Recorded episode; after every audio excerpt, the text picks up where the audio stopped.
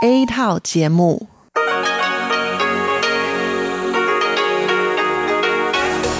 Đây là Đài Phát thanh Quốc tế Đài Loan RTI.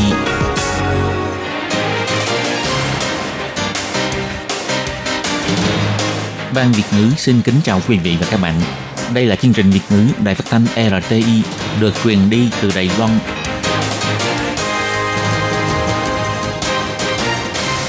Khiết Nhi xin chào các bạn.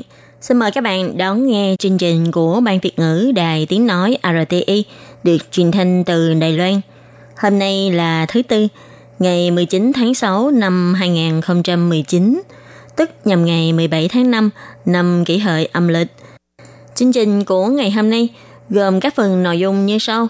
Mở đầu là phần tin tức thời sự, tiếp đó là chuyên đề, tiếng hoa cho mỗi ngày, cảm năng sức khỏe và cuối cùng là chuyên mục ống kính rộng. Mở đầu là phần tin tức thời sự Đài Loan với các phần nội dung như sau. Lên tiếng trước Hội đồng châu Âu, Đài Loan bảo vệ dân chủ chống lại sức ép từ Trung Quốc. Ủy viên các đảng phái thương thảo luật an ninh quốc gia thống nhất sự phạt nặng đối với hành vi gián điệp phản quốc. Đã thấy thành quả của doanh nghiệp vừa và nhỏ ngành công trình tại thị trường hướng Nam mới, dự kiến đạt mục tiêu tổng giá trị thầu 30 tỷ. Tổ chức bảo vệ động vật, chỉ trích tòa án tuyên phạt quá nhẹ đối với lao động di trú ăn thịt chó. Bộ Lao động nói, phạt chủ thuê và môi giới cao nhất 300.000 đại tệ. Triển lãm thực phẩm quốc tế Đài Bắc có quy mô đạt kỷ lục từ trước đến nay.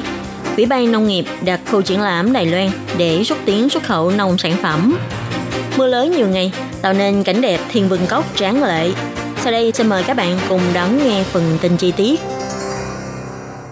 Ngày 18 tháng 6, ông Tăng Hậu Nhân, đại diện của Trung Hoa Dân Quốc tại Bỉ, kiêm đại diện tại Liên minh châu Âu, đã cùng ông Werner Dingen, Chủ tịch Ủy ban thân thiện với Đài Loan của Hội đồng châu Âu, đồng tổ chức tiệc rượu tại hội trường hội đồng, chia tay thành viên của Ủy ban thân thiện với Đài Loan khóa 8 và chào mừng thành viên mới khóa 9 của Ủy ban này. Điểm sáng của buổi tiệc là ông Ngô Chiêu Nhiếp đứng đầu dùng đoạn video clip để lên tiếng trước Hội đồng châu Âu. Ông bày tỏ cảm ơn đến những nghị sĩ Hội đồng châu Âu sắp hết nhiệm kỳ và hy vọng sẽ có sự hợp tác chặt chẽ với nghị sĩ sắp nhậm chức, có thể tiếp tục xúc tiến tình hữu nghị hợp tác Đài Loan châu Âu trên nền tảng vững chắc hiện có. Trong bài phát biểu chào mừng bữa tiệc bằng video clip, ông Ngô Chiêu Nhiếp đã đặc biệt đề cập đến áp lực của Trung Quốc, bày tỏ Đài Loan và Liên minh châu Âu có giá trị quan rất tương đồng về vấn đề dân chủ, tự do và dân quyền, có thể đặt nền tảng hợp tác rất mật thiết cho hai bên. Còn trước áp lực của Trung Quốc, Đài Loan càng cần phải củng cố quan hệ ban giao và ngoại giao, tăng cường quan hệ hợp tác thực chất với các đối tác có cùng chung lý tưởng như Liên minh châu Âu, Mỹ, Nhật, vân vân. Nếu Đài Loan không thể bảo vệ nền dân chủ không dễ dàng mới gây dựng được, thì đó sẽ là một bi kịch cho sự phát triển dân chủ của thế giới và Đài Loan. Do chính quyền Hồng Kông thúc đẩy sửa đổi luật dẫn độ tội phạm đã gây ra nhiều tiếng nói chống đối, Ngày 9, 12 và 16 tháng 6, người dân Hồng Kông đã liên tục diễn ra biểu tình, xung đột vũ lực giữa cảnh sát và người dân đã gây sự chú ý của cả thế giới. Ngoài việc Liên minh châu Âu bày tỏ có cùng mối lo với người dân Hồng Kông, Hội đồng châu Âu gần đây cũng rất quan tâm đến sự phát triển của Hồng Kông. Ông Tăng Hậu Nhân cũng đã bày tỏ với các vị khách mời hoạt động biểu tình với quy mô lớn của Hồng Kông chính là một minh chứng cho sự thất bại của một nước hai chế độ nhắc nhở Liên minh châu Âu rằng Trung Quốc xem thường nhân quyền, tư pháp không công bằng. Ngoài ra, việc người dân Hồng Kông chống lại đề án dẫn độ về Trung Quốc để xét xử cũng chính là một tiếng còi báo động cho những quốc gia đã ký kết hiệp định dẫn độ về Trung Quốc. Sáng ngày 19 tháng 6, phiên họp bất thường của Viện Lập pháp đã bước sang ngày thứ hai. Quỹ viên của cả đảng đối lập và đảng cầm quyền tại Viện Lập pháp đã cùng thương thảo về luật an ninh quốc gia. Quỹ viên Diệp Nghi Tân của đảng Dân Tiến nêu đề án trị ra để phù hợp với thời đại thông tin hóa, sự uy hiếp đối với an ninh quốc gia không chỉ tồn tại trên phương diện thực tế, mà còn mở rộng ra lĩnh vực Internet. Vì thế, cần phải bổ sung thêm điều 22 chú thích rõ phạm vi mạng Internet và cả không gian thực tế trong vùng lãnh thổ đều thuộc chủ quyền của Trung Hoa Dân Quốc. Ủy viên Vương Định Vũ của Đảng Nhân Tiến thì lại nêu đề án phân biệt trách nhiệm hình sự cho các vi phạm gồm thám thính, thu thập, tiết lộ, cung cấp bí mật quân sự và tăng nặng mức phạt. Đồng thời, đối với quân nhân, công chức, giáo viên nghỉ hưu, nếu có hành vi gián điệp phản quốc, người bị đưa ra xét xử và đã bị phán quyết sẽ bị tước quyền được hưởng lương hưu và truy thu lại phần lương hưu đã lĩnh trước đây. Quyết định cuối cùng của ủy viên, các ủy viên thuộc các đảng phái khác nhau đã có sự thống nhất trong việc tăng mức phạt đối với tổ chức phát triển vì khu vực Trung Quốc đại lục, tức quyền lợi hưởng lương hưu đối với quân nhân, công chức, giáo viên nghỉ hưu có hành vi phản quốc, làm gián điệp cho Trung Quốc, vân vân. Dự tính sẽ thông qua lần 3 trong phiên họp của Viện Lập pháp vào chiều ngày 19 tháng 6. Ủy ban công trình công cộng xúc tiến chính sách hướng Nam mới và tích cực hỗ trợ các doanh nghiệp vừa và nhỏ khai thác cơ hội kinh doanh trong mảng công trình. Căn cứ vào thống kê của Ủy ban công trình, năm 2018, các doanh nghiệp xây dựng của Đài Loan đã giành được 37 gói thầu tại các nước thuộc khu vực hướng Nam mới. Trong đó, các doanh nghiệp vừa và nhỏ giành được 17 gói thầu. Hơn nữa, số lượng trúng thầu đang có xu hướng tăng từng năm. Tính đến tháng 5 năm nay, toàn bộ ngành công trình xây dựng đã giành được 9 gói thầu, trong đó có hai gói thầu do các doanh nghiệp vừa và nhỏ phụ trách. Khi trả lời phỏng vấn vào ngày 19 tháng 6, ông Lâm Kiệt, trưởng ban kỹ thuật thuộc Ủy ban công trình cho biết, ngành xây dựng khác với các ngành kinh tế thương mại khác. Ngành này phải chế tạo sản xuất tại bản địa. Doanh nghiệp nhất định phải am hiểu quy định pháp luật của sở tại, nguồn nguyên vật liệu thượng nguồn và hạ nguồn của trong ngành, cũng như cần thiết phải có nhiều mối quen biết thì mới có thể thuận lợi giành được gói thầu – Việc này không dễ đối với các doanh nghiệp vừa và nhỏ, nhưng sau mấy năm nay cố gắng, hiện nay đã dần thấy thành quả. Ông Lâm Kiệt nói.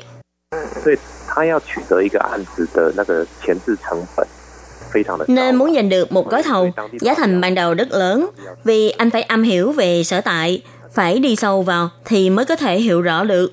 Trong trường hợp như vậy, đối với các công ty lớn sẽ dễ dàng hơn vì công ty lớn thường giành được gói thầu có giá trị lớn hơn, nên có thể bù đắp được về giá thành. Đương nhiên, doanh nghiệp vừa và nhỏ cũng có lợi thế của mình. Họ sẽ linh hoạt hơn, chỉ là hơi khó trong việc khắc phục vấn đề giá thành ban đầu.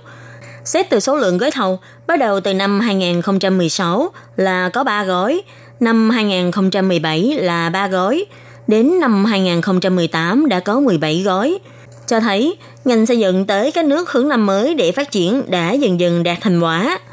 Trong số 37 gói thầu trong năm 2018, chủ yếu là các công trình về hóa dầu, nhà máy điện, tàu điện ngầm, cầu đường và công trình cảnh quan vân vân, chủ yếu tập trung tại các nước như Malaysia, Việt Nam, Philippines.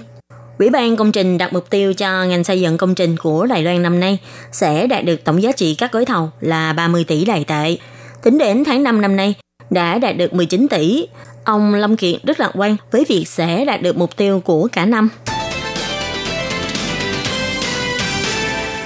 Luật bảo vệ động vật từ lâu nay đã có quy định không được giết hại chó mèo. Hơn nữa, đến năm 2017 đã sửa đổi bổ sung thêm nội dung chỉ mua hoặc ăn thực phẩm có thành phần thịt chó mèo thì cũng sẽ bị phạt nặng. Mức phạt đối với người giết hại hoặc cố ý làm tổn thương động vật cũng đã bị nâng lên hình dưới 2 năm tù hoặc giam giữ.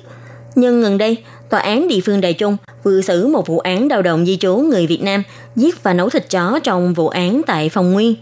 Hai lao động di trú liên quan trong vụ án này chỉ lần lượt bị giam 30 và 40 ngày và bị phạt 20.000 và 30.000 đài tệ, thấp hơn rất nhiều so với tiêu chuẩn hình phạt mà cơ quan kiểm sát đưa ra, gây bất bình trong dư luận. Ngày 19 tháng 6, bà Vương Dục Mẫn, Quỹ viên lập pháp Đảng Quốc dân và Tổ chức Bảo vệ Động vật cùng tổ chức họp báo, cùng xem lại những phán quyết về tội ngược đãi giết hại chó trước và sau khi sửa đổi luật bảo vệ động vật. Trung bình chỉ phạt giam giữ từ 50 ngày đến 3 tháng. Nhưng vụ án đào đồng di trú Việt Nam lần này rõ ràng đã phạt quá nhẹ, kêu gọi chính phủ thực hiện tinh thần nghiêm trị khi thực thi những điều khoản sửa đổi thuộc luật bảo vệ động vật. Bà Lữ Ấu Luân, đại diện tại Đài Loan, của Tổ chức Liên minh Yêu chó Thế giới cho biết, những năm gần đây, thường xuyên có tổ chức bảo vệ động vật bày tỏ bất mãn đối với việc đào động di trú ăn thịt chó. Vụ án thịt chó phong nguyên lần này lại là vụ xét xử đầu tiên sau khi xử luật, cho thấy các vụ vi phạm pháp luật giết hại và ăn thịt chó không dễ phá án cũng như đưa ra xét xử. Hy vọng vụ án này phải có hình phạt thích đáng, Như vậy mới có thể răng đe, ngăn chặn việc đào động di trú tiếp tục vi phạm. Còn đối với các lao động di trú liên quan đến vụ án bảo vệ động vật, hôm nay, ngày 19 tháng 6, Ủy viên Dương Minh Truyền của Sở Phát triển Nhân lực của Bộ Lao động cho hay, khi xử lý những vụ án lao động vi phạm luật bảo vệ động vật, chỉ cần công tố viên đề xuất khởi tố, sẽ hủy giấy phép lao động của lao động đó và sẽ bị trục xuất trong thời gian quy định. Các pháp lệnh hiện hành cũng có quy định trách nhiệm tuyên truyền hướng dẫn của chủ thuê và môi giới. Nếu không tuyên truyền hướng dẫn mà lao động vi phạm, có thể sẽ phạt chủ thuê cao nhất là 300.000 đại tệ, thậm chí hủy giấy phép cho phép tuyển dụng lao động nước ngoài. Ngày 19 tháng 6, triển lãm thực phẩm quốc tế 2019 đã đồng trọng khai mạc tại thành phố Đài Bắc. Triển lãm lần này tập hợp 5 lĩnh vực liên quan gồm thực phẩm, thiết bị gia công thực phẩm, máy móc chế tạo dược phẩm công nghệ sinh học, đóng gói, sản phẩm hala, thiết bị vật dụng nhà hàng khách sạn vân vân, kết nối các doanh nghiệp trung thượng và hạ nguồn của ngành thực phẩm, là nơi để mua chuỗi cung ứng hoàn chỉnh. Trong bài phát biểu khai mạc, ông Huỳnh Chí Phương, Chủ tịch Hiệp hội Ngoại thương, đơn vị tổ chức lần này, nhấn mạnh quy mô triển lãm năm nay lớn hơn mọi năm. Ông Huỳnh Chí Phương nói, Số doanh nghiệp tham gia triển lãm thực phẩm Đài Bắc quốc tế năm nay gồm 1.757 công ty. Lần đầu tiên, số quầy triển lãm vượt con số 5.000, đạt tổng cộng 5.056 quầy. Ngoài ra, còn có Trung tâm triển lãm Nam Cạn 2 vừa mới khánh thành để phối hợp cùng với ban tổ chức trong triển lãm lần này. Cho nên, quy mô triển lãm thực phẩm quốc tế Đài Bắc năm nay lớn hơn mọi năm, tăng trưởng 25% so với năm 2018. Triển lãm thực phẩm năm nay còn đạt kỷ lục về số lượng các quốc gia tham gia, tổng cộng 38 nước, trong đó có Đài Loan, Nhật Bản, Hàn Quốc, Mỹ, vân vân. Khu triển lãm của các quốc gia cũng đạt kỷ lục lớn về quy mô từ trước đến nay. Trong đó, khu triển lãm của Đài Loan có 118 doanh nghiệp tham gia, gồm 7 khu triển lãm chính với top 10 sản phẩm có sức hấp dẫn nhất Đài Loan. Khu trưng bày sản phẩm nông nghiệp TGA cao cấp vân vân. Ông Trần Cát Trọng, chủ nhiệm Ủy ban Nông nghiệp chỉ ra, xuất khẩu nông sản phẩm năm 2018 đạt kỷ lục cao nhất trong vòng 20 năm nay, với tổng kim ngạch là 5,5 tỷ USD. Mục tiêu của năm nay là phải tăng trưởng 10%, hy vọng thông qua triển lãm lần này để làm bàn đạp xúc tiến thương mại. Hiện nay đang là mùa mưa đầu hạ tại Đài Loan, lượng nước mưa dồi dào khiến thác nước Thiên Vương Cốc tại khu phong cảnh quốc gia A Lý Sơn trở nên càng trắng lệ hơn. Từ phía dưới ngước nhìn lên, dòng thác trong khí thế như đàn ngựa đang phi nước kiệu. Đây là cảnh đẹp đẳng cấp thế giới chỉ có trong mùa mưa, nên đã thu hút rất nhiều du khách đến chụp hình. Lượng nước dồi dào, nước chảy xối xả từ trên đỉnh núi chảy xuống, tạo thành thác, cùng với lượng hơi nước phong phú, như cảnh trăm nghìn con ngựa đen phi nước kiệu, vô cùng hùng vĩ. Thác nước Thiên Vương Cốc tại thôn Phong Sơn, xã A Lý Sơn, do từ đầu tháng 5 năm nay cho đến nay, tổng lượng nước mưa lũy kế của khu vực A Lý Sơn vượt quá 1.800 mm. Nhờ lượng mưa dồi dào đã tạo nên cảnh đẹp hùng vĩ của thác nước. Anh Kha Phát Thọ, người yêu thích môn nhiếp ảnh nói, thông thường thì mắt thường chỉ có thể nhìn từ dưới lên, còn hình ảnh từ máy quay phim trên không sẽ có góc nhìn từ trên nhìn xuống, có thể thấy thác nước với một vẻ đẹp khác hẳn. Thiên Vân Cốc đúng là trốn tiên cảnh giữa Trần gian. Thiên Vân Cốc tại Gia Nghĩa là điểm tham quan mới nổi gần đây, giống như một tấm khăn mây hoàng từ đỉnh núi rồi vắt dọc xuống theo vách núi. Thác nước chảy men theo những vách núi dựng đứng xuống phía dưới, vô cùng hùng vĩ. Thực ra, tại thôn Phong Sơn của Gia Nghĩa có tổng cộng hơn 30 thác nước lớn nhỏ khác nhau. Ngoài thác nước tại Thiên Vân Cốc, thác Giao Long là thác nước cao nhất Đài Loan, cũng là một trong những điểm tham quan nổi tiếng nơi đây. Anh Kha Phát Thọ nói, thác rất đẹp, toàn thông lũng này ít nhất có 30 thác nước. Nhưng người dân đến ngắm cảnh thác vào mùa mưa cũng phải cẩn thận có đá rơi từ trên núi xuống, phải chú ý an toàn. Các bạn thân mến, bản tin thời sự Đài Loan của ngày hôm nay do Khí Nhi biên tập và thực hiện đến đây là kết thúc. Cảm ơn sự chú ý lắng nghe của quý vị và các bạn. Xin thân ái chào tạm biệt các bạn.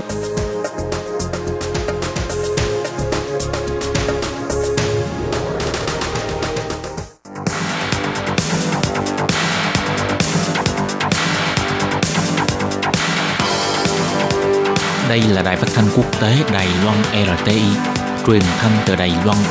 Mời các bạn theo dõi bài chuyên đề hôm nay.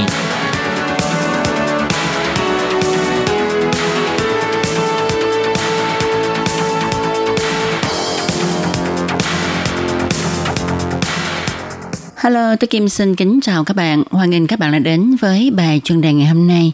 Các bạn thân mến, trong bài chuyên đề hôm nay, tôi Kim sẽ giới thiệu với các bạn đề tài Tổng thống Donald Trump tăng thuế, buộc Mexico giải quyết vấn đề di dân.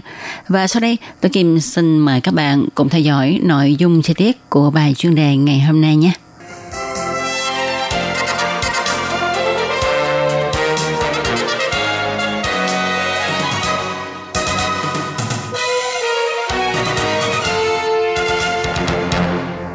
Các bạn thân mến, như chúng ta được biết ha thì Tổng thống Mỹ ông Donald Trump đã áp dụng phương thức tăng thuế buộc Mexico cùng Mỹ ký kết hiệp định giải quyết vấn đề người dân châu Nam Mỹ dồn về miền Nam nước Mỹ.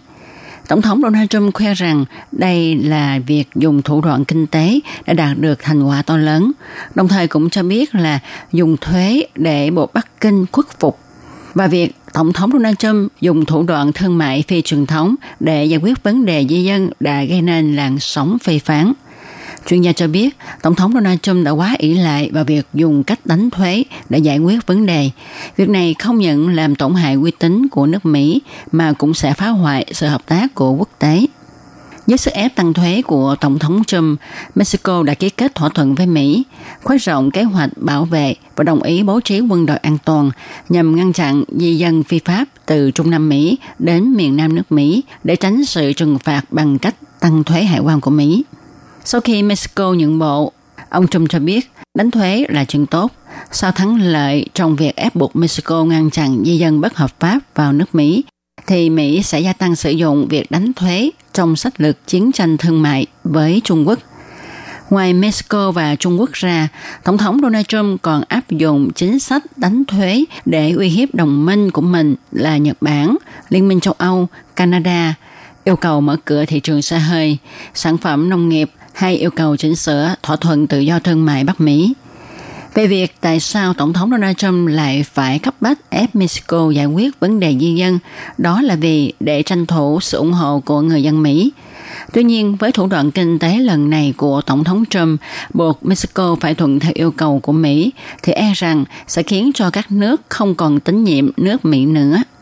Chuyên gia cho rằng, cách làm của Tổng thống Donald Trump rõ ràng là hành vi làm quyền hành chính – sau khi Mỹ, Mexico và Canada ký kết thỏa thuận tự do thương mại Bắc Mỹ, Mỹ lại dùng cách đánh thuế để ép buộc Mexico giải quyết vấn đề di dân phi thương mại sẽ gây tổn hại nặng nề về uy tín của nước Mỹ.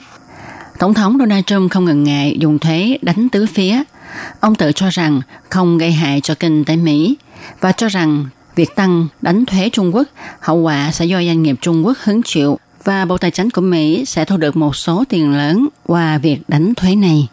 Nhưng có nhiều nghiên cứu cho thấy rằng việc tăng thuế của ông ta hầu như toàn bộ đều do người tiêu dùng và doanh nghiệp Mỹ gánh chịu, gia tăng phí tiêu dùng và chi phí sinh hoạt lại nữa, việc đánh thuế của ông Donald Trump khiến người ta không chỉ bất an là vì nó không chỉ gây hại đến nền kinh tế của nước Mỹ, mà chuyên gia về chính sách ngoại giao lo lắng là sẽ phá hoại sự hợp tác của xã hội quốc tế. Và dưới sự đánh thuế không phân quân địch hay là bạn hữu của Tổng thống Donald Trump, trên quốc tế đã xuất hiện xu hướng tập kết phản đối ông Trump. Rõ ràng nhất là việc Trung Quốc và Nga đồng ý bắt tay nhau để phản kích lại quyền chủ đạo kinh tế toàn cầu của nước Mỹ. Liên minh châu Âu một liên minh truyền thống của Mỹ cũng không ngừng va chạm với Tổng thống Trump về các vấn đề chính trị, kinh tế, hạt nhân tại Iran, vân vân. Hành động của Tổng thống Trump khiến cho các nước không còn tín nhiệm nước Mỹ. Cho dù nước Mỹ có quan hệ giao lưu với bất kỳ hình thức nào với các nước, thì đó cũng chỉ làm gia tăng tính đối kháng với nhau mà thôi ta có thể thấy một cách rõ ràng nhất đó là liên minh của Mỹ và các đối thủ cạnh tranh đang thăm dò tìm phương án thay thế tính chủ đạo của nước Mỹ một cách tích cực hơn. Các bạn thân mến, các bạn vừa đón nghe bài chuyên đề ngày hôm nay do Tối Kim thực hiện. Tối Kim cảm ơn các bạn đã theo dõi. Thân chào tạm biệt các bạn. Bye bye.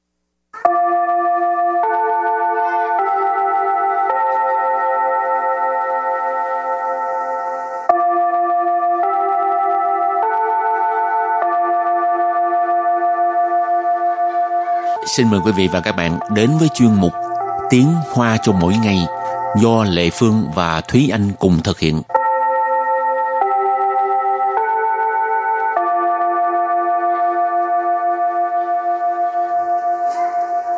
Thúy Anh và Lệ Phương xin kính chào quý vị và các bạn. Chào mừng các bạn đến với chuyên mục Tiếng Hoa cho mỗi ngày ngày hôm nay. Thúy Anh có thích đi chợ hoa không? Ừ, cũng thích đi lắm chứ. Có thể nhìn ngắm được hoa đẹp rồi mùi hoa thơm và có rất là nhiều loại hoa khác nhau nữa. Lệ Phương thì thích hoa nhưng mà nếu mà đi chợ hoa thì không dám đi hoài tại ừ. sợ thấy là thích là mua à. mà tốn không biết bao nhiêu tiền tức là không bao giờ đi về tay không đúng không à.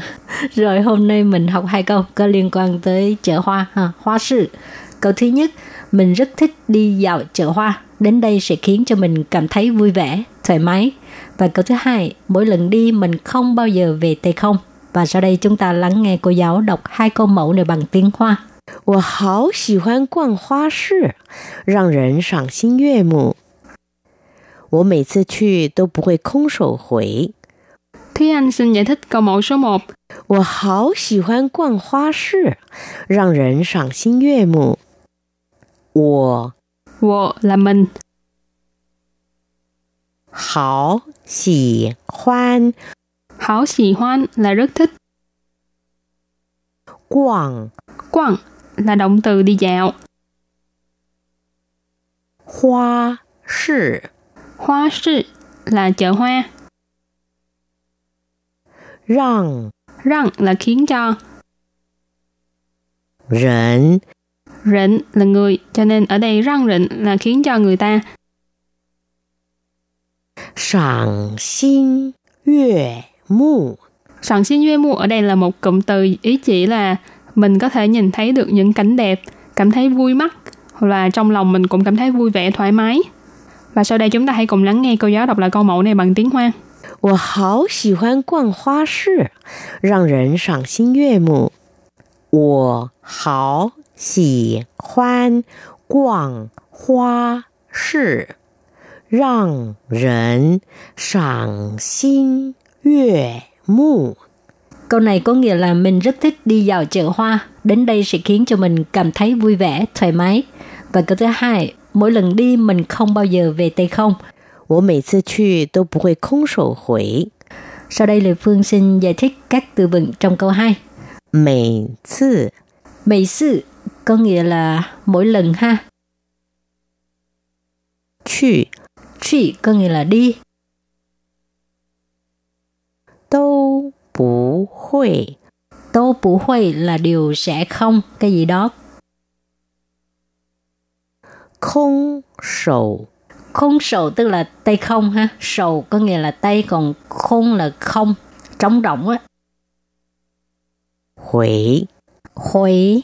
Ở đây có nghĩa là hủy cha, tức là về nhà ha. Và sau đây chúng ta lắng nghe cô giáo đọc câu mẫu này bằng tiếng Hoa. 我每次去都不会空手回。我每次去都不会空手回。Câu vừa rồi là mỗi lần đi mình không bao giờ về tay không. Và sau đây chúng ta hãy cùng đến với phần từ vựng mở rộng.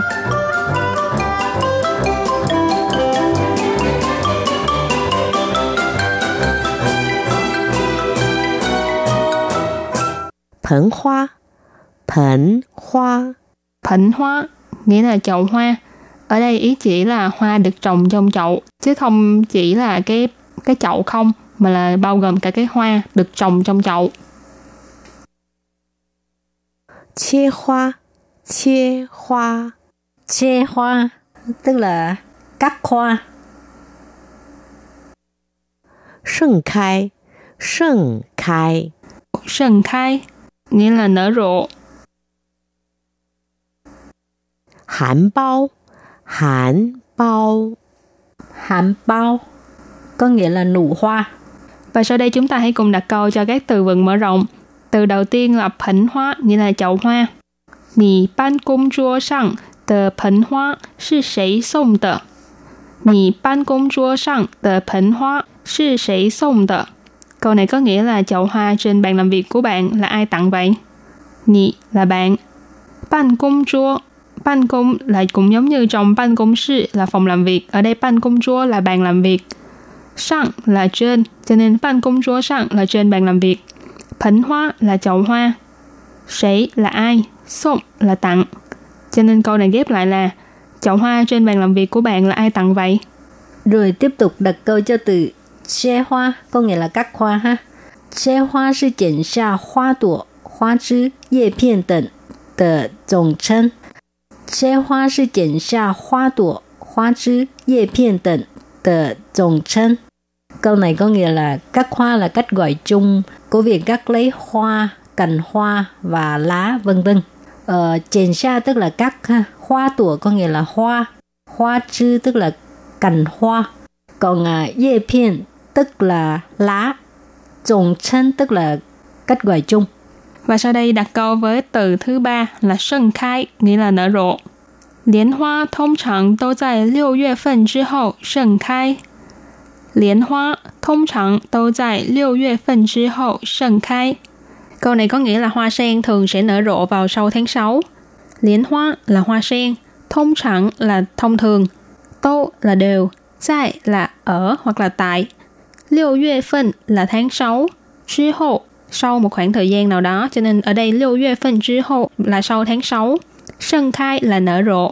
Hảo đặt câu cho từ cuối cùng. Hán bao có nghĩa là nụ hoa ha. Nì khan, chơ chỉ phần mù tan tô hán bao y phang lợ. Nì khan, chơ chỉ phần mù tan tô hán bao y phang lợ. Câu này có nghĩa là bằng xem, à, mấy chậu hoa mẫu đơn này đều sắp nở hoa rồi. Nì khan, nì khan tức là kêu người người ta nhìn đó ha. Nì khan bằng xem nè. Cho chỉ phần mù tan có nghĩa là mấy chậu hoa mẫu đơn này. À, mù tan tức là hoa mẫu đơn. tô là điều hàm bao uy phan hoặc là có thể nói là hàm bao tài phan tức là sắp sửa nở hoa. Và sau đây chúng ta hãy cùng ôn tập lại hai câu mẫu của ngày hôm nay.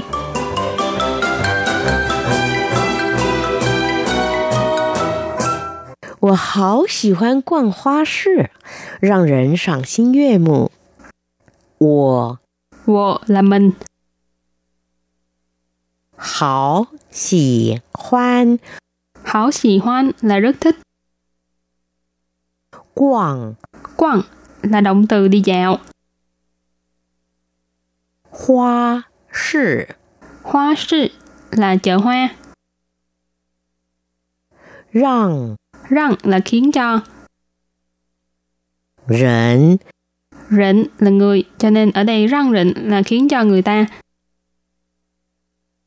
Sảng xin yue mu.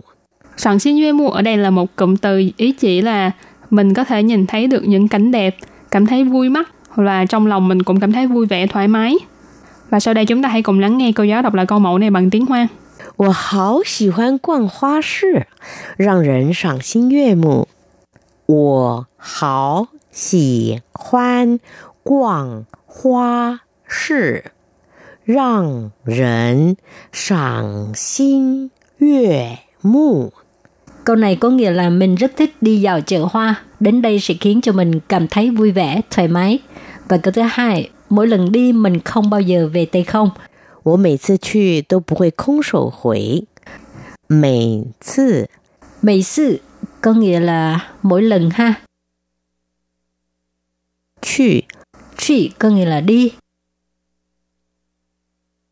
都不会 Tô bù huệ là điều sẽ không, cái gì đó. Không sầu Không sầu tức là tay không ha. Sầu có nghĩa là tay, còn không là không, trống rỗng á. Hủy Hủy, ở đây có nghĩa là hủy cha, tức là về nhà ha.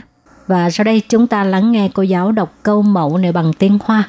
我每次去都不会空手回。 Câu vừa rồi là mỗi lần đi mình không bao giờ về tay không. Các bạn thân mến, bài học hôm nay đến đây xin tạm chấm dứt. Cảm ơn các bạn đã đón nghe. Bye bye. Bye bye.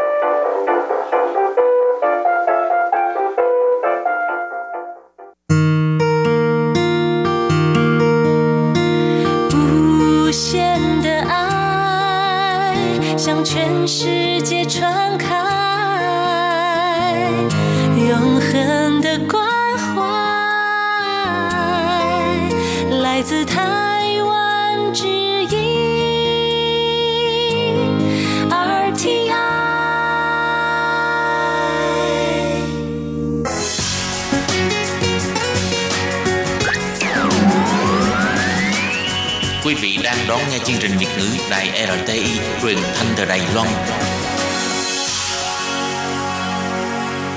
Mời các bạn theo dõi tiết mục Cẩm nang sức khỏe do Tố Kim thực hiện.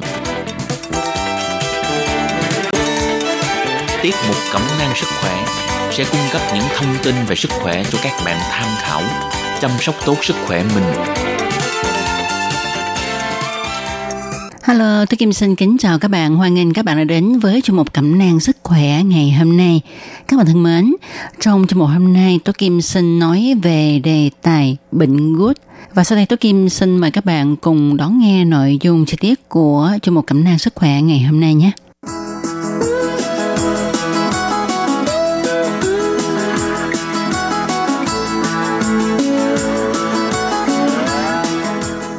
Các bạn thân mến, hiện nay do xã hội tiến bộ, à, điều kiện ăn uống của chúng ta quá là đầy đủ.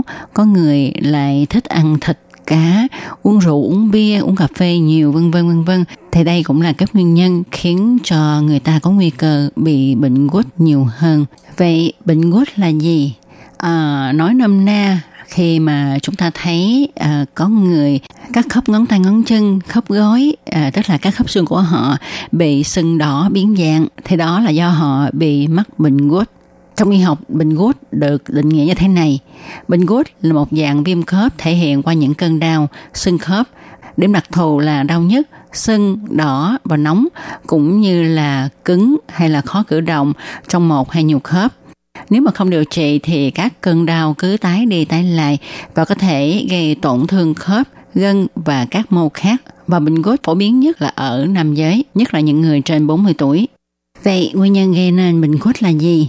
À, bệnh gút bị gây ra do quá nhiều axit uric trong máu, còn gọi là đa axit uric. Đa axit uric thường là vô hại và đa số người có độ axit uric trong máu cao không phát triển thành bệnh gút. Nguyên nhân chính của chứng đa axit uric đôi khi không phát hiện được, mặc dù các yếu tố di truyền dường như cũng có ảnh hưởng. Khi mà mức axit uric trong máu quá cao, axit uric có thể kết tủa thành các tinh thể tích tụ trong khớp xương. Vậy khi nào thì bệnh gút bộc phát? Bệnh gút có thể bộc phát là do những điều kiện liên quan đến chế độ ăn uống và trọng lượng của cơ thể, chẳng hạn như là bệnh béo phì nè, rồi người uống rượu nhiều, nhất là uống bia, người ăn nhiều thịt và đồ biển, người ăn kiêng ít calorie, bị bệnh nặng hay các tình trạng sức khỏe như là sụt cân, à, mắc bệnh mãn tính, cao huyết áp, những điều kiện gây ra mức sản xuất tế bào bất thường, rồi nhiễm độc trì, thiểu năng tuyến giáp. Ngoài ra còn có những yếu tố làm tăng nguy cơ bị bệnh như là nam giới từ tuổi 40 đến tuổi 50, nữ giới sau tuổi mãn kinh, tiền sử gia đình bị bệnh gút, thường bị mất nước, tổn thương khớp, sơ vữa động mạch, bệnh tim, tiểu đường, cao cholesterol, hẹp động mạch. Vậy thì khi mà bị bệnh gút á, thì có những triệu chứng gì? Các bạn có biết không, bệnh gút thường phát ra sau một số năm tích tụ tinh thể axit uric trong các khớp và các mô bao quanh. Triệu chứng thì bao gồm nóng, đau, sưng và rất mềm ở một khớp, thường là một ngón chân cái. Cơn đau bắt đầu trong đêm và nhiều đến mức chỉ cần tấm da chảy giường chạm nhẹ vào cũng đau không chịu nổi. Và sự khó chịu tăng nhanh, kéo dài mấy giờ trong đêm rồi giảm trong 2 đến 7 ngày sau đó. Khi mà cơn gút giảm, lớp da quanh khớp bị đau có thể tróc ra hay ngứa. Các triệu chứng khác có thể bao gồm da rất đỏ hay hơi tím quanh khớp bị đau, có vẻ bị nhiễm trùng, rồi người bệnh bị sốt, cử động khớp thì hạn chế. Đối với một số người có thể xuất hiện các triệu chứng này sau một cơn bệnh hay là sau một ca giải phẫu. Một số người có thể không bị gút với những cơn đau mà là gút mãn tính. Gút mãn tính ở người lớn tuổi có thể ít đau hơn và có thể bị nhầm với các loại viêm khớp khác. Bệnh gút có thể xuất hiện như những cục trên bàn tay, khuỷu tay hay tay, nhưng cũng có thể không có những triệu chứng như trên. Đến lúc mà chúng ta thấy những triệu chứng của gút thì axit uric đã tích tụ ở trong máu và kết tủa của axit uric đã có trong một hay nhiều khớp rồi. Và ngón tay cái thì thường bị nhiều nhất. Tuy nhiên khớp bàn chân, mắt cá, đầu gối, cổ tay, ngón tay và khuỷu tay cũng có thể bị. Thì bệnh gút hai được chia làm 4 giai đoạn các bạn ạ. Giai đoạn thứ nhất là độ axit uric trong máu cao. Lúc này thì người bệnh không có triệu chứng gì cả. Giai đoạn thứ hai là viêm khớp cấp tính. Các tinh thể axit uric bắt đầu tích tụ trong chất dịch ở khớp, thường là một khớp phổ biến nhất là ở ngón chân cái và cơ thể phản ứng sưng đột ngột đó là cơn đau gút. Khoảng 10 đến 25% người bị bệnh gút sẽ bị sỏi thận. Có khoảng 10 đến 40% người bị bệnh gút có sỏi thận trước khi bị cơn đau khớp. Sau cơn đau khớp, khớp bị đau và các mô xung quanh cảm thấy bình thường trong vòng vài ngày cho đến khi bị lần tiếp theo và thường xảy ra trong vòng 2 năm. Ở giai đoạn 3, tức là giai đoạn đau cách khoảng, nếu mà uh, chúng ta đã từng bị cơn đau gút thì bạn rất có thể bị đau một lần nữa. Ở bệnh này, chúng ta không thấy triệu chứng trong thời gian giữa hai lần đau.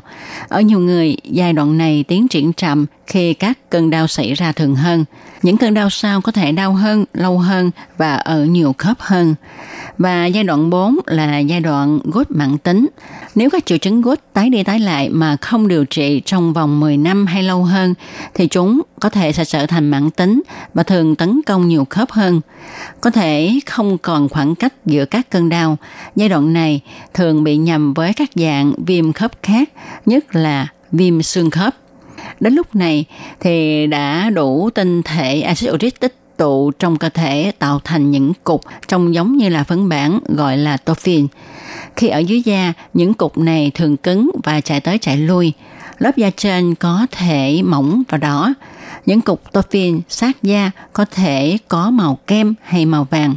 Ban đầu chúng ta có thể thấy các cục tophin ở gần khuỷu tay, trên ngón tay, ngón chân hay là trên vành ngoài của lỗ tay.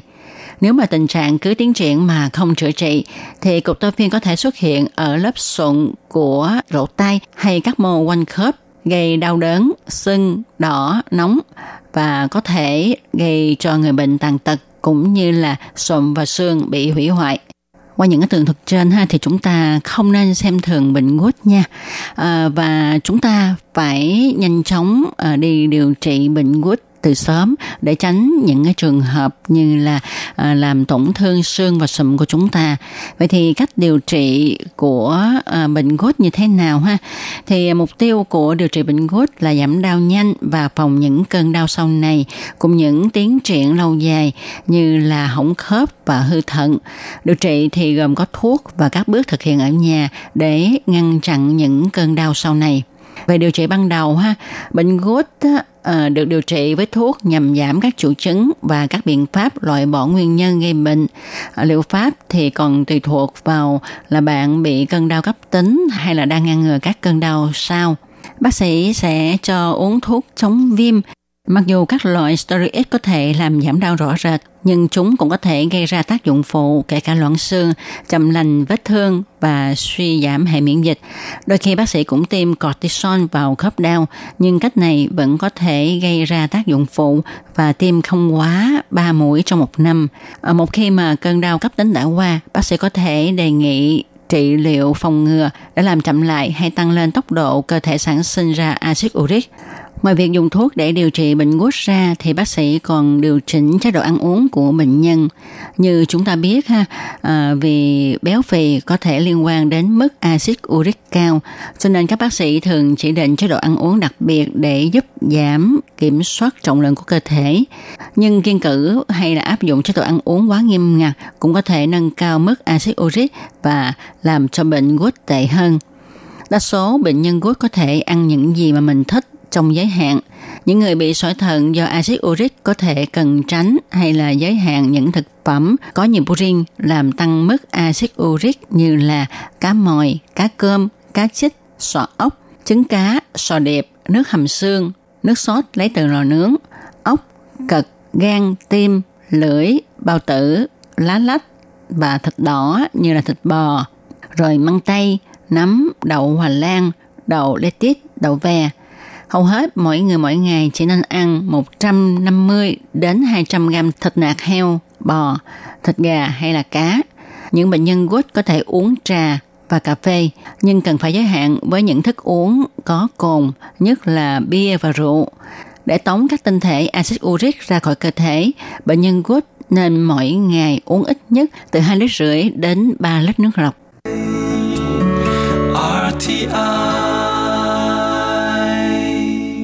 Các bạn thân mến, vừa rồi chúng ta đã tìm hiểu nguyên nhân gây nên bệnh gút cũng như là các triệu chứng và điều trị.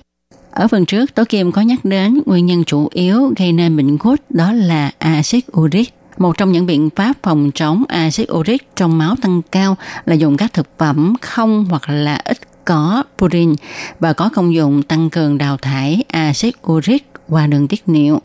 Thì à, sau đây Tố Kim xin cung cấp cho các bạn những loại thực phẩm có cái tác dụng này nha.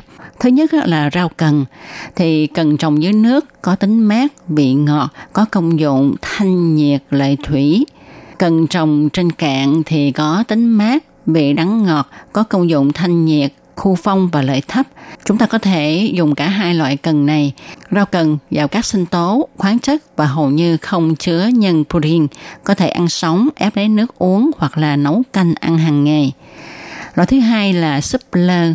Súp lơ là một trong những loại rau giàu sinh tố C và chứa ít nhân protein. Theo dinh dưỡng học cổ truyền, súp lơ tính mát, vị ngọt, công dụng thanh nhiệt, lợi tiểu, thông tiện nên là thực phẩm thích hợp cho những người có axit uric máu cao. Một loại thực phẩm nữa mà chúng ta thường thấy đó là dưa chuột. Đây là loại rau kiềm tính, giàu sinh tố C, muối kali và nhiều nước. Muối kali có tác dụng lợi tiểu nên người bị bệnh gút cần ăn nhiều dưa chuột. Theo dinh dưỡng học cổ truyền, dưa chuột tính mát, vị ngọt, công dụng là thanh nhiệt lợi thủy, sinh tân chỉ khát và giải độc nên có khả năng bài tiết tích cực axit uric qua đường tiết niệu. Rồi cải xanh, cải xanh cũng là loại rau kiềm tính giàu sinh tố C, à, muối kali và hầu như không chứa purin. Cải xanh có tác dụng lợi tiểu rất thích hợp cho người bị bệnh gút. Thực phẩm tiếp theo đó là cà, bao gồm cà pháo, cà bát, cà tím đều có tác dụng hoạt huyết, tiêu thủng, khứ phong thông lạc, thanh nhiệt chỉ thống. Đây cũng là loại thực phẩm kiềm tính và hầu như không chứa purin. Nghiên cứu hiện đại cho thấy cà còn có tác dụng lợi tiểu ở một mức độ nhất định. Một loại thực phẩm tiếp theo nữa đó là cải bắp, tức là cải nồi. Đây là loại rau hầu như không có purin, rất giàu vitamin C và có tác dụng lợi niệu. Nên đây là thực phẩm rất tốt cho người bị axit uric trong máu cao. Củ cải, tính mát, vị ngọt, có công dụng là lợi quan tiết, hành phong khí, trừ tà nhiệt, trừ phong thấp, rất thích hợp cho người bị phong thấp nói chung và bệnh gút nói riêng. Đây cũng là loại rau kiềm tính, giàu vitamin, nhiều nước và hầu như không có purin. Khoai tây là một thực phẩm kiềm tính, giàu sinh tố C và muối khoáng. Trong thành phần hóa học hầu như không có purin. Ngoài ra, người bị bệnh gút còn có thể chọn các thực phẩm như là bí đỏ, bí xanh, dưa hấu, đậu đỏ, lê, táo, nho, sữa bò, đậu tương. Và đối với những người bị bệnh gút ha thì tốt nhất là nên kiêng ăn thịt, nhất là các loại thịt đỏ và uống rượu, uống bia nha các bạn. Các bạn thân mến, các bạn vừa đón nghe trong một cẩm nang sức khỏe ngày hôm nay với đề tài tìm hiểu bệnh gút, nguyên nhân, triệu chứng, cách điều trị cũng như là chế độ ăn uống. Tôi Kim hy vọng trong một hôm nay sẽ được các bạn yêu thích và trong một hôm nay cũng sẽ được nói lời chào tạm biệt với các bạn tại đây. Tôi Kim xin cảm ơn các bạn đã chú ý theo dõi.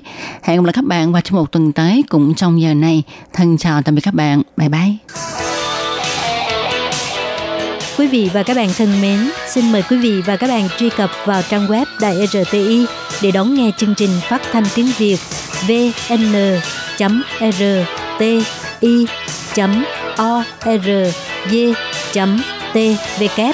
và cũng có thể truy cập FB fanpage của Ban Việt ngữ RTI tiếng Việt.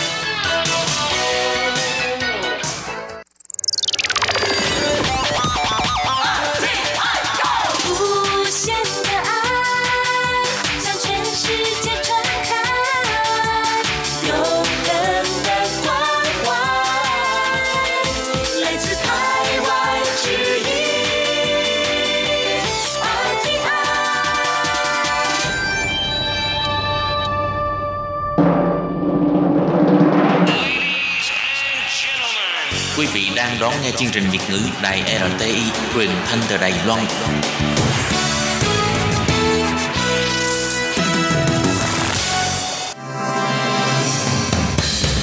Hoan nghênh quý vị và các bạn đến với chuyên mục Ống kính rộng giới thiệu những thông tin Đài Loan liên quan tới ngoại giao, giáo dục, nông nghiệp, khoa học công nghệ, xã hội, vân vân do Hải Ly thực hiện. Các bạn thân mến, Hải Ly xin chào các bạn. Hoan nghênh các bạn đến với chuyên mục ống kính rộng vào thứ tư hàng tuần. Thưa các bạn, trong chuyên mục hôm nay, Hải Ly xin giới thiệu với các bạn hai nội dung gồm có Thứ nhất là mô hình thanh niên trẻ và người già ở cùng có thể cứu vãn được tình trạng sống cô độc của người già hay không và sự khác biệt của mô hình này giữa Nhật Bản với Đài Loan.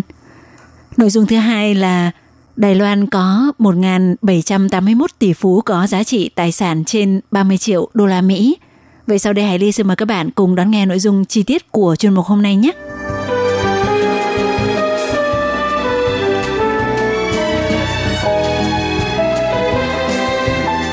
Thưa các bạn, vào dịp cuối tháng 5 vừa rồi, trong cuộc thi tốt nghiệp cấp 2 cũng là cuộc thi để lấy điểm xét tuyển vào cấp 3 của Đài Loan. Trong môn viết văn có một đề thi có đề tài là thanh niên và người già ở cùng, Trinh Yến Cổng Truy. Trong đó, Trinh là viết tắt của từ Trinh Nén tức là thanh niên và Yến là Yến Phả Rú chỉ người già, Cổng là cùng và Truy là sống – thì ờ, đề thi này đã gây không ít tranh cãi trong dư luận xã hội Đài Loan. Nhiều học sinh và thậm chí cả cha mẹ các em cũng lần đầu tiên nghe thấy cụm từ này. Và khi tìm kiếm thông tin có liên quan tới cụm từ này của Đài Loan thì phát hiện hầu hết là do chính quyền địa phương phát động, nhưng người dân hưởng ứng thì không được nhiệt tình cho lắm. Thưa các bạn, thì khái niệm thanh niên và người già ở cùng, trinh yến cùng truy lần đầu tiên xuất hiện là vào năm 2003 tại Pháp. Mùa hè năm đó, nhiệt độ của châu Âu vô cùng nóng bức. Tại Pháp có gần 15.000 người già neo đơn không có người thân và bạn bè chăm sóc, đã qua đời trong đợt nóng khủng khiếp năm đó.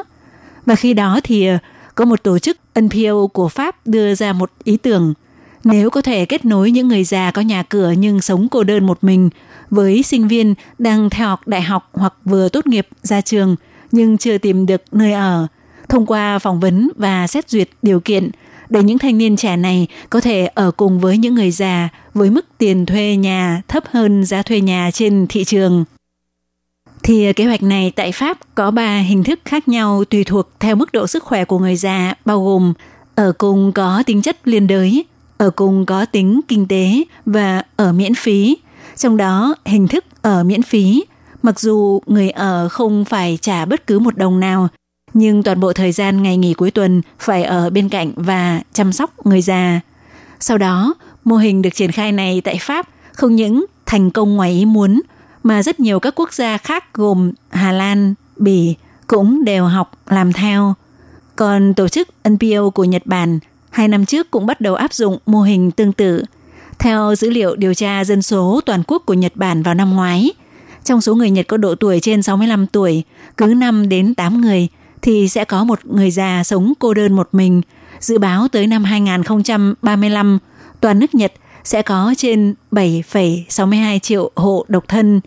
Những người già sống cô độc này ở khắp các địa phương của Nhật Bản có một số đặc điểm bao gồm mức độ tham gia hoạt động của họ và sức hoạt động của họ rất thấp. Thời nay hầu như hiếm khi thấy họ ra khỏi nhà – Tương ứng thì mối quan hệ giao thiệp xã hội hầu như là không có.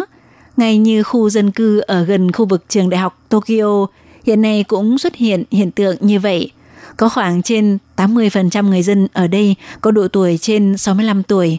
Bất cứ lúc nào, cả khu dân cư đều im lặng như tờ, không thấy có sức sống.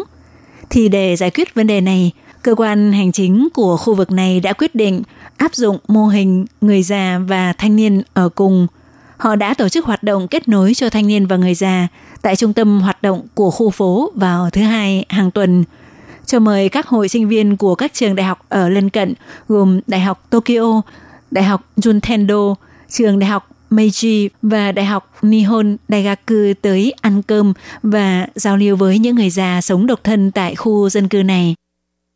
Những người già này sở dĩ trở thành các hộ độc thân tại khu dân cư này là bởi vì con gái của họ đã trưởng thành và đã tách ra sống riêng. Có nhiều người cũng đã mất vợ hoặc chồng, hàng ngày sống thui thủi một mình trong chính căn nhà của họ.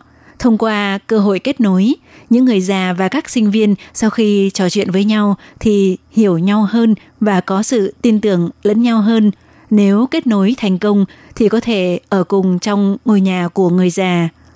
Kế hoạch người già và thanh niên ở cùng như vậy không những có thể giải quyết được vấn đề người già sống cô đơn mà đối với những học sinh sinh viên từ nơi khác đến học cũng là một điều khá may mắn. Ở xung quanh khu dân cư này có rất nhiều trường đại học nổi tiếng của Nhật Bản, nhưng vì ở ngay trung tâm thành phố Tokyo nên tiền thuê nhà cao ngất ngường, sinh viên khó mà tìm được nhà thuê ở gần trường có giá thuê hợp với túi tiền. Do vậy khi cơ quan hành chính địa phương nêu ra ý tưởng này với các câu lạc bộ sinh viên thì đương nhiên được sinh viên ủng hộ nhiệt liệt. Và cách làm này không những có thể giúp người già tìm được người để trò chuyện bầu bạn, mà cũng giúp cho sinh viên trong điều kiện kinh tế hạn hẹp có thể tìm được nơi ở phù hợp. Uhm, gần đây khu dân cư dần dần trở nên có sức sống hơn. Thường xuyên nhìn thấy các bạn sinh viên đưa người già ra ngoài à, đi mua sắm thì à, cán bộ của khu dân cư đã bày tỏ một cách khá cảm động khi chứng kiến sự thay đổi như vậy của khu dân cư này. Thì ờ, đó là tình hình người già và thanh niên ở cùng tại các nước châu Âu và ở Nhật Bản. Vậy còn ở Đài Loan thì sao? thì tại khu vực lân cận trường Đại học Đài Bắc tại khu Tam Hiệp, thành phố Tân Bắc, thì ờ, chính quyền thành phố cũng áp dụng kế hoạch người già và thanh niên ở cùng.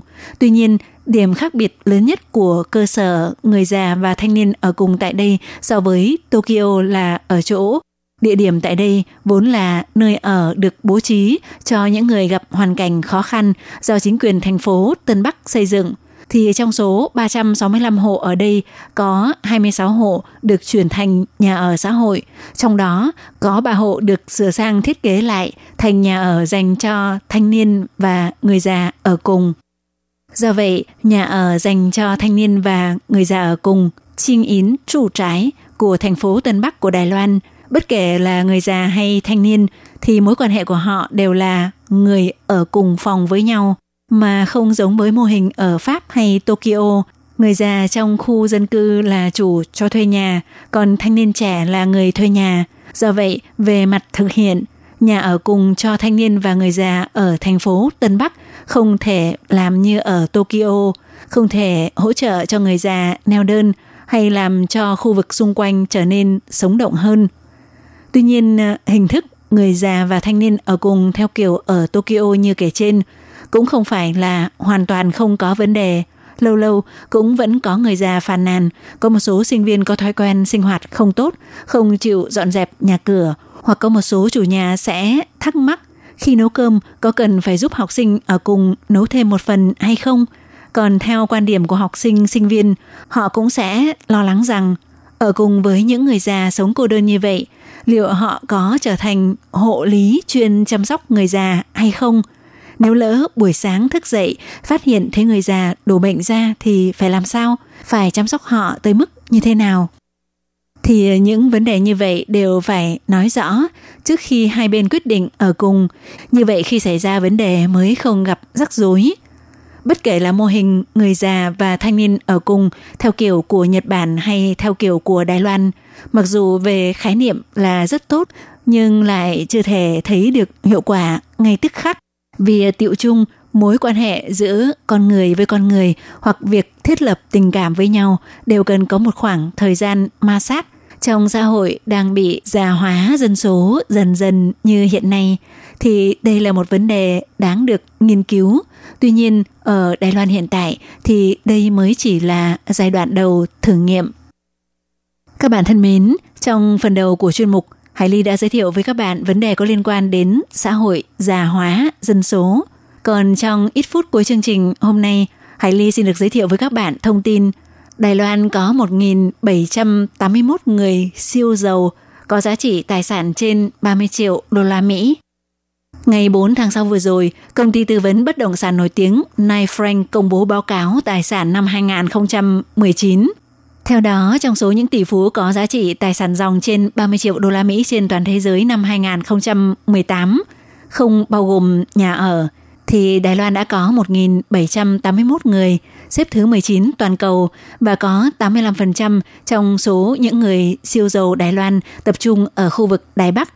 Tại Đài Bắc, cứ 100.000 người thì có 57 người có giá trị tài sản dòng trên 30 triệu đô la Mỹ. Đứng thứ hai ở châu Á. Mỗi một người siêu giàu Đài Loan có 5,4 căn hộ, xếp thứ hai trên toàn cầu về phương diện này. Theo thống kê của Nine Frank, số lượng người siêu giàu trên toàn cầu hiện đạt 198.342 người, trong đó nước Mỹ đứng đầu với 47.127 người. Xếp thứ hai là Nhật Bản có 18.534 người, Trung Quốc đứng thứ ba với 9.953 người. Người siêu giàu Đài Loan rất thích mua nhà. Năm ngoái, mỗi một người siêu giàu trên toàn cầu bình quân sở hữu 2,9 căn nhà. Năm nay tăng lên thành 3,6 căn, trong đó Ả Rập Saudi đứng đầu với số lượng bình quân là 6,4 căn nhà, tăng hơn một căn so với một năm trước đó. Còn số lượng nhà bình quân mà các tỷ phú Đài Loan sở hữu từ năm ngoái là 4,3 căn, năm nay tăng lên thành 5,4 căn, xếp thứ hai trên toàn cầu về phương diện này. Cuộc chiến tranh thương mại Trung Mỹ ngày càng nóng bỏng gây tác động ảnh hưởng tới toàn cầu.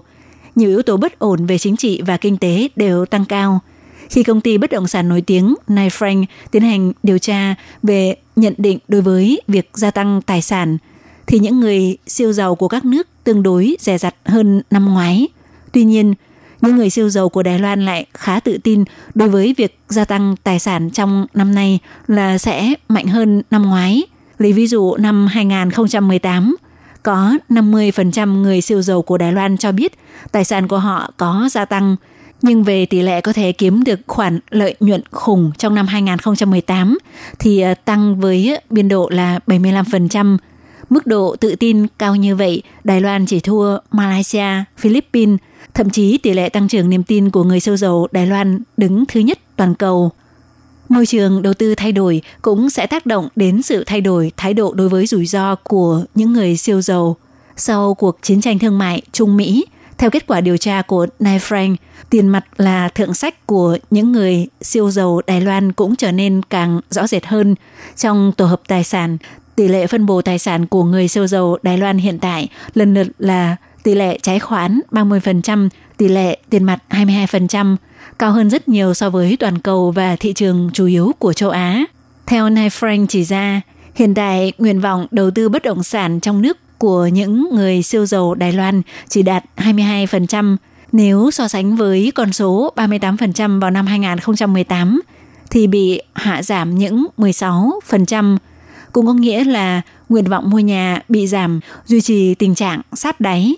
Nhưng một điều khá thú vị đó là kể từ sau khi giá những căn hộ cao cấp ở Đài Bắc từ quý 3 của năm 2013 bắt đầu giảm với tổng mức hạ giảm nhiều nhất là 23,8% thì tới năm ngoái mức hạ giảm có chiều hướng chậm lại 1,5%. Những người siêu giàu Đài Loan muốn mua nhà để tạo tài sản đã tranh thủ dịp giá xuống thấp năm 2017 để nắm bắt thị trường. Hiện tại, lượng giao dịch trên thị trường đã ổn định trở lại và lại có căn hộ cao cấp thượng hạng của Đài Loan tạo mức kỷ lục mới về giá.